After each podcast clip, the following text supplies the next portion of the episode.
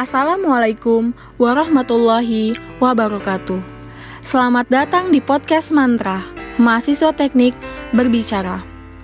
Kali ini, kami dari Divisi Job Lokasi, bidang politik, akan memberikan informasi mengenai apa sih itu rancangan undang-undang minuman beralkohol atau yang sering kita dengar dengan RUU Minol, yang sekarang menjadi banyak perdebatan di kalangan masyarakat, serta apa sih urgensinya? Baik, apa itu RUU Minol?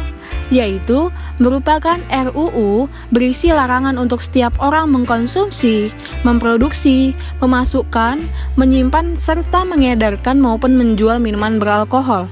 Dalam RUU ini, kemudian juga terdapat sanksi pidana bagi pihak yang melanggar aturan.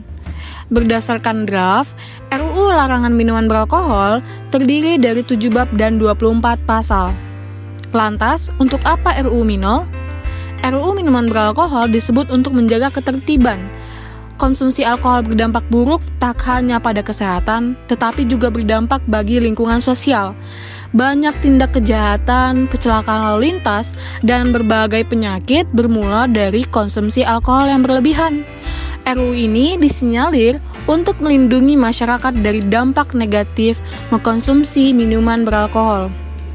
Kemudian, dampak disahkannya RUU Minol yaitu terdapat potensi besar overkriminalisasi berwujud RUU Minol. Membunuh pariwisata karena hal ini berdampak kepada wisatawan, ritual keagamaan, dan acara adat yang masih menggunakan minuman beralkohol. Minuman beralkohol adalah salah satu produk yang dikenai cukai. Pada awal tahun ini, Kementerian Keuangan mengumumkan bahwa minuman beralkohol menyumbangkan sekitar 7,3 triliun merupakan jumlah yang besar bagi penerimaan negara. Lantas, apakah di tengah tekanan resesi ekonomi saat ini tepat membahas yang berkaitan dengan kelangsungan dunia usaha, khususnya industri minol? Bagaimana mengenai permasalahan melawan pandemi COVID-19? Percepatan pemulihan ekonomi nasional atau mengenai kondisi Indonesia akan darurat kekerasan seksual? Mengapa RUU PKS tak kunjung disahkan?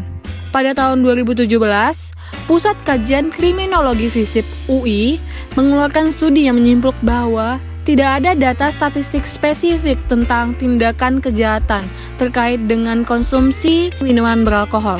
Disimpulkan juga, tidak ditemukannya korelasi yang kuat antara kejahatan dan konsumsi minuman beralkohol.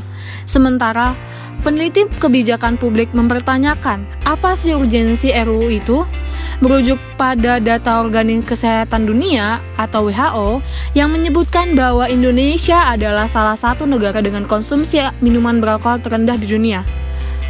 Lantas, bagaimana pandangan Anda terhadap RUU Minol?